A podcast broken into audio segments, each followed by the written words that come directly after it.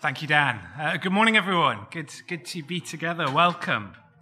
Um, just before I begin, um, I need a few helpers. I need three helpers. Could, could be younger, don't have to be. They're just going to come and uh, come and do some activities at the front.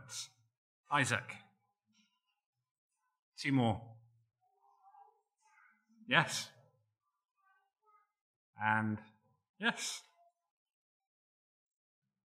Okay, could you each take a seat at this table?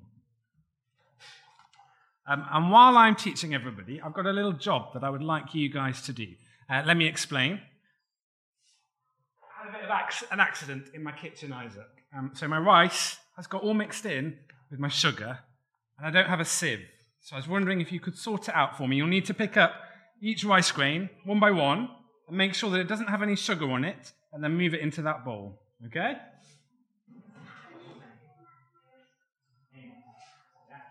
Amos, you might have been able to guess what I would like you to do. Can you solve that Rubik's Cube?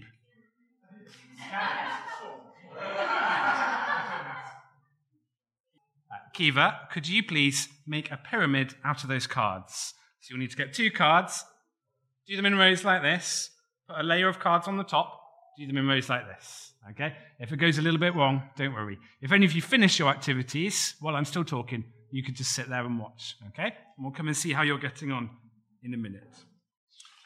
Excellent. Um, now they've got started, I would like to introduce you to someone special we have this morning. Uh, someone who's written a book for us. Uh, it's a book in our Bibles. Uh, it's a book called Ecclesiastes. And it's a book that we're going to be learning from as a church over the next month. Uh, before we meet this person, I have a picture of them. There they are. Um, looks pretty important. Any guesses who this might be? A king. Okay. Certainly, uh, yeah, certainly looks like it could be a king. Uh, friend, could you come and join us, please? Here we go. It is a king. Come and stand here for us, Your Majesty. Um, and our friend starts this, this special book by introducing themselves. So if you want to come up to the microphone, and off we go. Words of the teacher, son of David, king in Jerusalem. Thank you. The words of the teacher, son of David, king in Jerusalem. So this is the king of God's people. The king who lives in Jerusalem, the son of David, the one who beat Goliath, who God made king, who God promised an even greater king would follow after. This is the son of David, the king. Wow. Sounds like a pretty important person. I wonder what this person has to say. I wonder what this person might have written in their book for us. Maybe something about how uh, amazing and glorious and incredible God is, or something about how God rescued a people for himself Abraham, Moses, the Exodus, the promised land, or something about how wonderful it is to be part of God's people. Um, let's see uh, what this king has to say. I'm going to read you one more verse. I'll give you one more bit to read, King. Meaningless, meaningless, says the teacher. Utterly meaningless. Everything is meaningless. Sorry, what? Meaningless. Everything is meaningless. Well, surely that's not what we're expecting the king of God's people to say. Meaningless. Well, what are we supposed to do with that? Um, thank you, Your Majesty. You can go and uh, sit down. Well, this, this king, this teacher, is saying that life is a bit like this. That's what the Hebrew word, translated as meaningless in our Bibles, means. It means breath. Life is a bit like this. It's the same word that uh, David uses in Psalm 39, verse 5. You've made my days a mere handbreadth. The span of my years is as nothing before you. Everyone is but a breath, even those who seem secure. Isaiah uses this word in chapter 57, verse 13. When you cry out for help, let your collection of idols save you. The wind will carry them all off, a mere breath will blow them away. Our lives, says this king, are like this a breath. You blow out of your mouth, hangs in the air for a moment, and then it's gone. To Help us to think about how short this is. I'd like you all, uh, if you're in Oak as well, to have a look under your chairs. And some of you might find something sellotaped to the bottom of your chair. If Maya, helper, has done her job.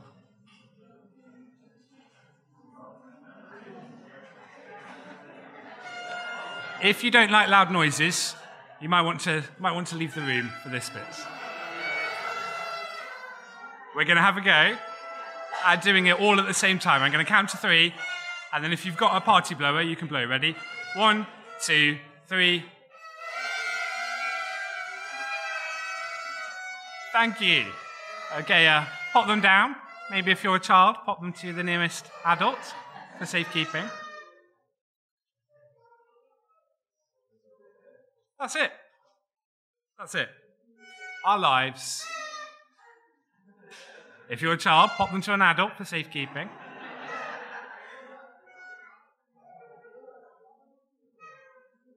Our lives, says the king, and everything in them are like a breath. You blow it out of your mouth. It's there for a moment, just a few seconds, and then it's gone. But maybe that that sounds a bit strange. I mean, our lives aren't short, they're long. But as we think about this a little more, I think it rings true. Think of the party that you waited months and months for, and almost as soon as it started, it was all over. Think of the snowdrops already springing up when a couple of weeks ago it seemed like winter would last forever. Think of the holiday that you spent half the year saving up for and dreaming of, and then it passes in the blink of an eye. Think of the child who a moment ago was a babe in your arms and in a few months' time is going off to college. Our lives, or at least the good bits, so often seem so short. They pass so quickly. And the teacher goes on. The next thing he says um, is a question What do people gain from all their labors at which they toil under the sun? Or, as another translation puts it, what do people get for all their hard work? You work and you work and you work and you work, and what do you get for it? What do you really achieve? You learn all your spellings at home, and then the teacher doesn't do the spelling test. You pour hours into practicing cartwheels, and then someone else gets picked for the gymnastics team. You slave away over a project, but then your grade is um, lower than it was the last time. Hours after you put away the last clean piece of laundry, the washing basket's full again. You visit your elderly aunt week in, week out. She doesn't remember from week to week that you've even been. You see your children in town with their friends after school, but they look away and pretend they haven't seen you. You save up for a new TV, only to have to spend it on your increased gas bill. You work tirelessly to impress your boss, to serve your clients, to help your colleagues, to honor God. When you get praised, you get a pay rise, you get a promotion. But it just opens the door into a whole new world of stress. You work and you work and you work and you work. And what do you really achieve? The teacher doesn't answer his question. He doesn't need to. We know the answer. So often, you achieve nothing. At least nothing that really satisfies, nothing of real value. We're going to stop there for now. Hopefully, some better news will come a little later. Uh, but before we sing a song together, I thought we might just check in and see how our young people are getting on with their jobs. Isaac, how's the rice looking? We made a start. We've got a few grains in there. Thanks very much. Uh, let's have a look at this Rubik's Cube. How are we getting on? Okay, working. You have to restart. Work in progress. I can see you've got halfway there on a few of the sides. And how about our uh, Tower of Cards? Trickier than it sounds, isn't it? Well done. Thank you, you guys. Come and sit down. Let's give them a little clap.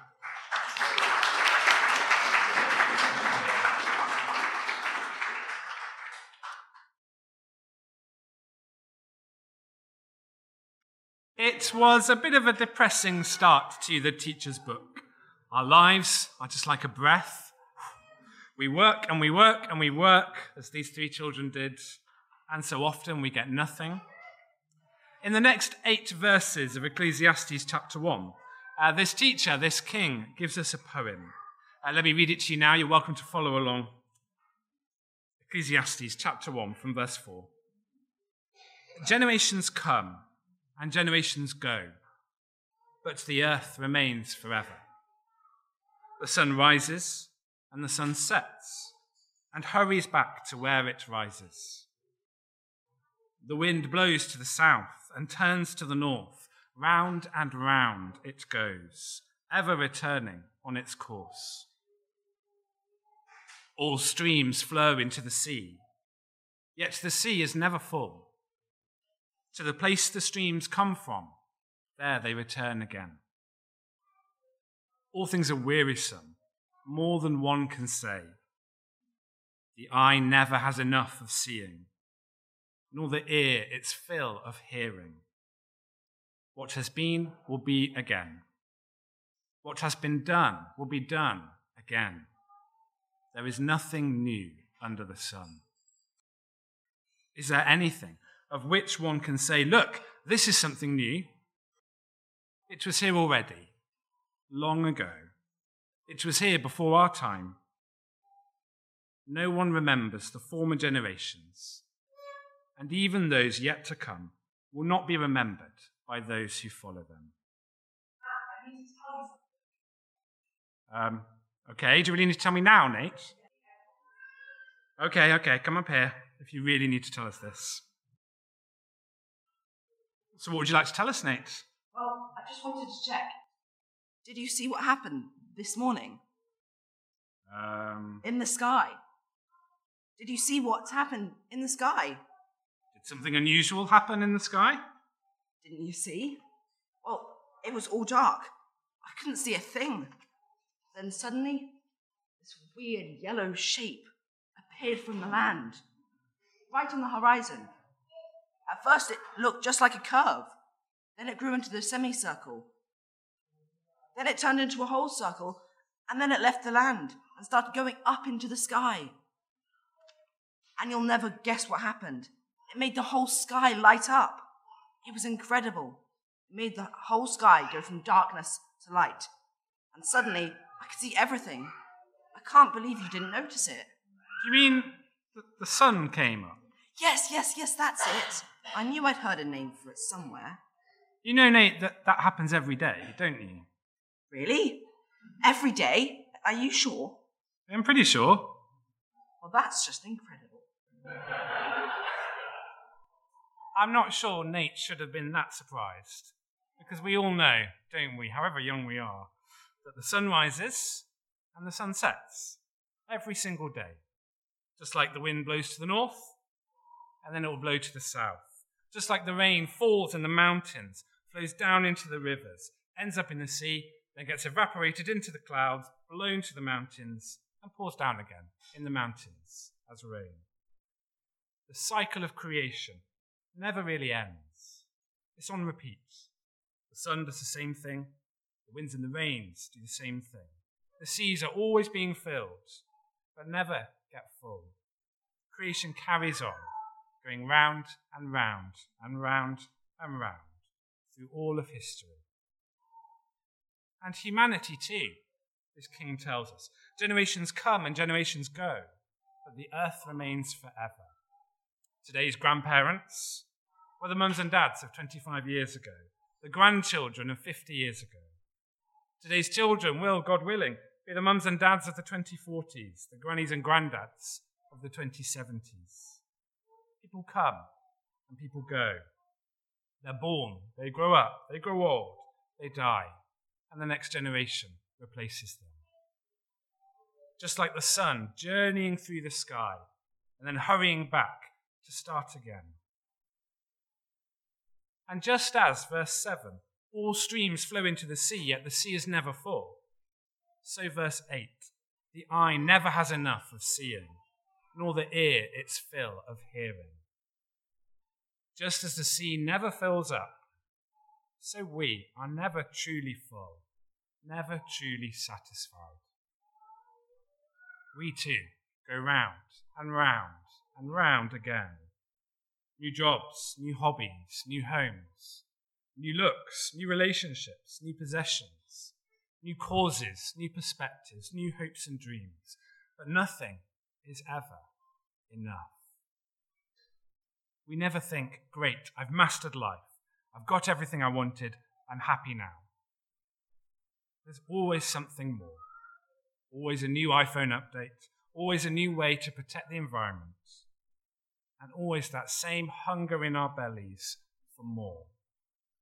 We're never truly satisfied. Our hunt for newer, bigger, better never ends. As the teacher well knows, verse 9, what has been will be again. What has been done will be done again. There is nothing new under the sun. Is there anything of which one can say, look, this is something new? It was here already, long ago. It was here before our time. Kate Bush is uh, running up that hill. It was apparently the sixth biggest selling song of 2022 in the end. It was, of course, first released in 1985. Last year, vinyl sales outsold CDs, replacing one of the formats that replaced them about 30 years ago. And apparently, uh, in the Netherlands in the 16th century, young people passed around a alba amicorum, which is Latin for friends' books, where they recorded information and gossip about friends and shared jokes and song lyrics and political opinions. Remind you of anything? There's nothing truly new, says this teacher. There's nothing new under the sun. And then finally, verse 11 brings us back round to where we began in verse 4. That no one remembers the former generations, and even those yet to come will not be remembered by those who follow them. The generations come and the generations go. But what does that mean for you and me?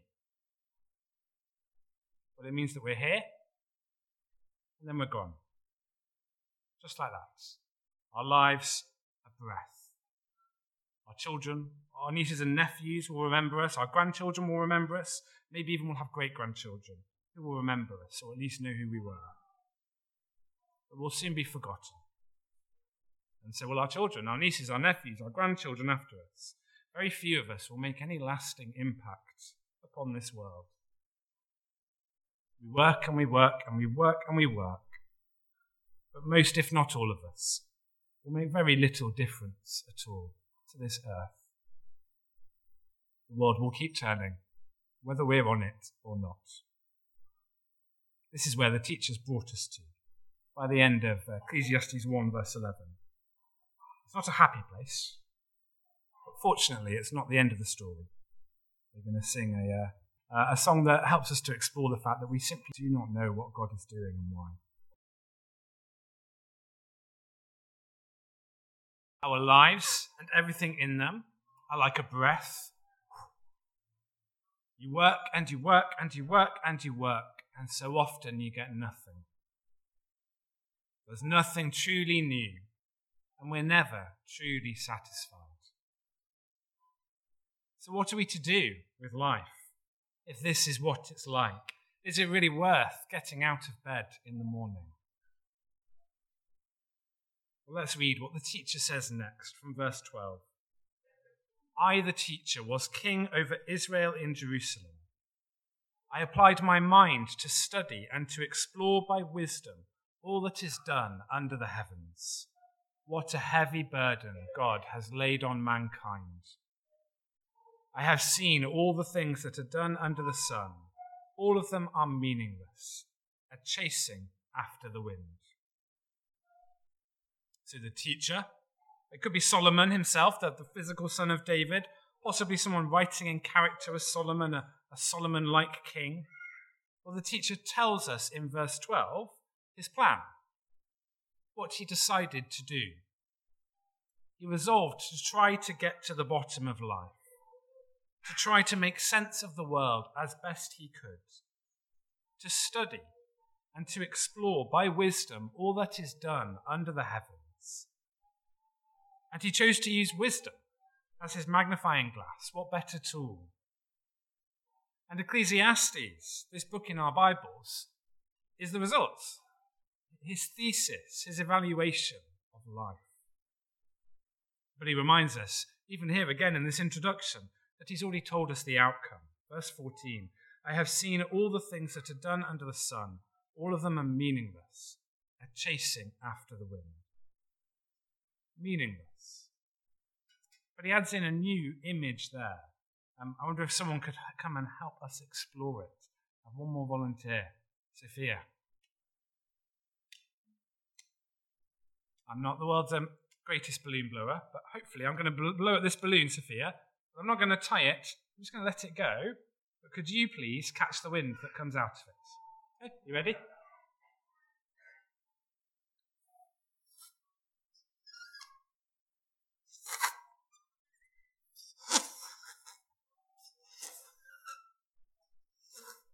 I'll do. You ready? I'm going to catch the wind. Did you get it? Show us your hands. Oh, no. All right. Thank you, Sophia. Do you want to uh? And then go sit down. Thank you. Um, chasing after the wind, the teacher says. That's what life's like. It's like chasing after the wind.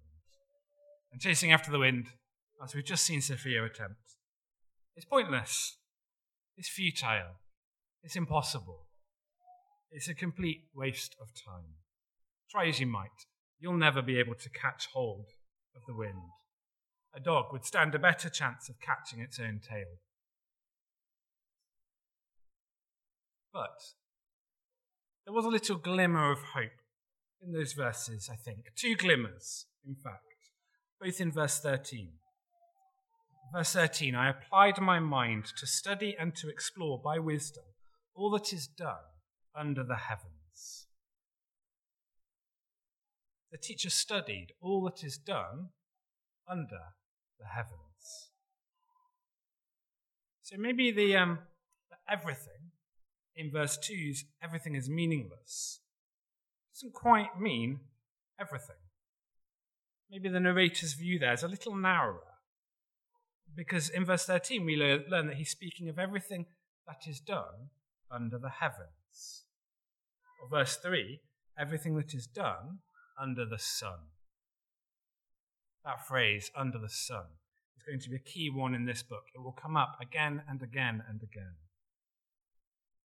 But the teacher doesn't seem to actually have the whole of creation in view at this point, the whole of existence. He's studying something a little narrower. He's studying this life, the here and now, life under the heavens, life under the sun.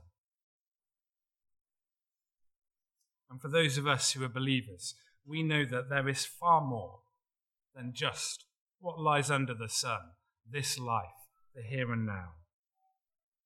We know that there is life beyond the sun, above the endless repeating cycle of this created earth. Life under the sun is not all there is. It's just a little clue here from this king to look up. A second glimmer of hope in verse 13. Uh, what a heavy burden God has laid on mankind. What a heavy burden God has laid on mankind. We get a mention of God here in verse 13 for the first time in the book. What does the teacher say about God? That he has laid a burden on us. He has laid this burden on us. As another translation puts it, it is an unhappy business that God has given to the children of man to be busy with. God has given us human beings this way of living. It's from Him. He's not absent from this meaningless world, nor is He a distant observer yelling from the sidelines but unable to intervene or change anything. God has given us human beings this kind of a life hard as that may be to understand, it is part of his good, kind, sovereign plan that this is our experience of life in this now fallen world. Paul picks up on this theme in Romans chapter 8. He writes, The creation was subjected to frustration, not by its own choice, but by the will of the one who subjected it, in hope that the creation itself will be liberated from its bondage to decay and brought into the freedom and glory of the children of God. We know that the whole creation has been groaning as in the pains of childbirth right up to the present time. Not only so, but we ourselves, who have the first fruits of the Spirit, groan inwardly as we wait eagerly for our adoption to sonship, the redemption of our bodies. Because this life under the sun it doesn't just describe the life of the, the unbeliever, the person who's living for this world and this world only. It's, it's the life of the human, life under the sun. The teacher's words ring true with everyone's experience of life, whether we follow Jesus or not.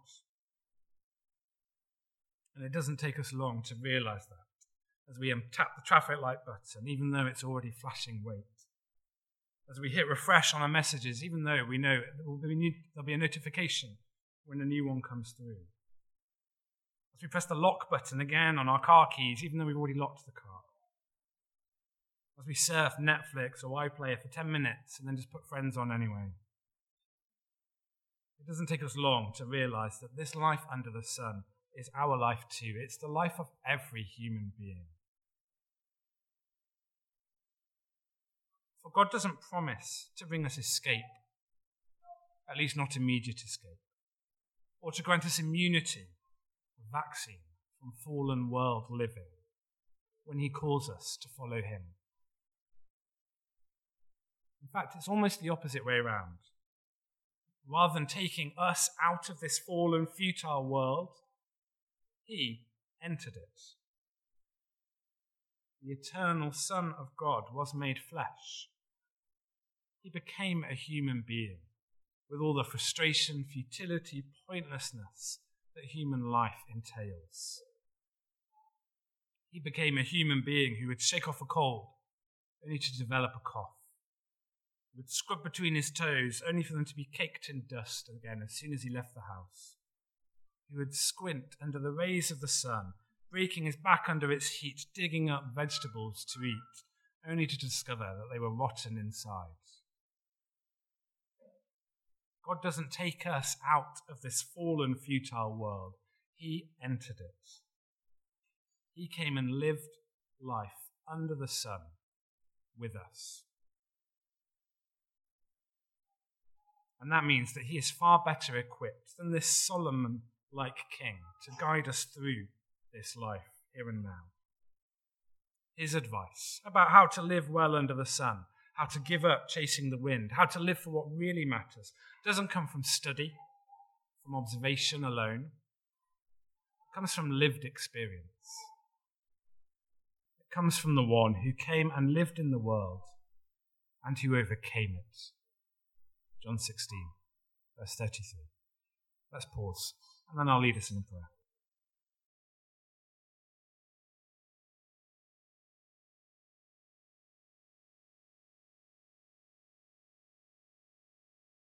Father, we thank you for the honesty of this book.